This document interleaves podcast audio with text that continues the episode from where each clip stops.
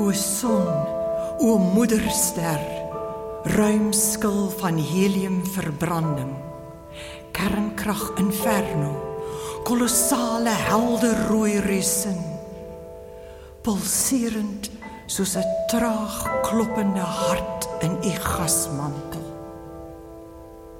U tril. U beef. U setel in die sentrum sonwind en gas na ons uit.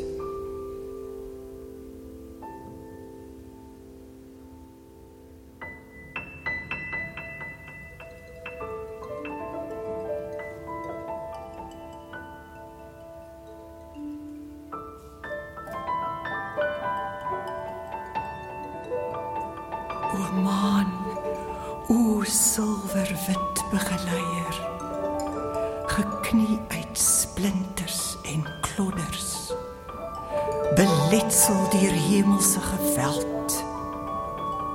U stabiliseer hierdie waggelende aarde. U getuie troos die strande uit verwoesting. U liefkoes die aarde met verstilde rus.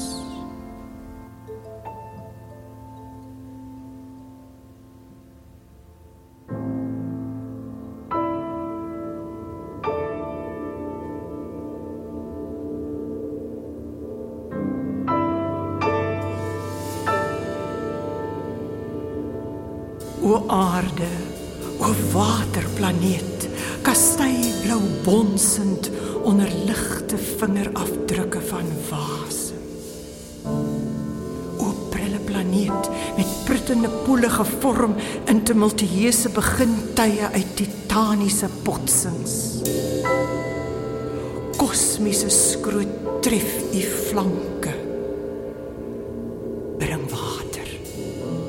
bring bakterieë. U maak suurstof met groen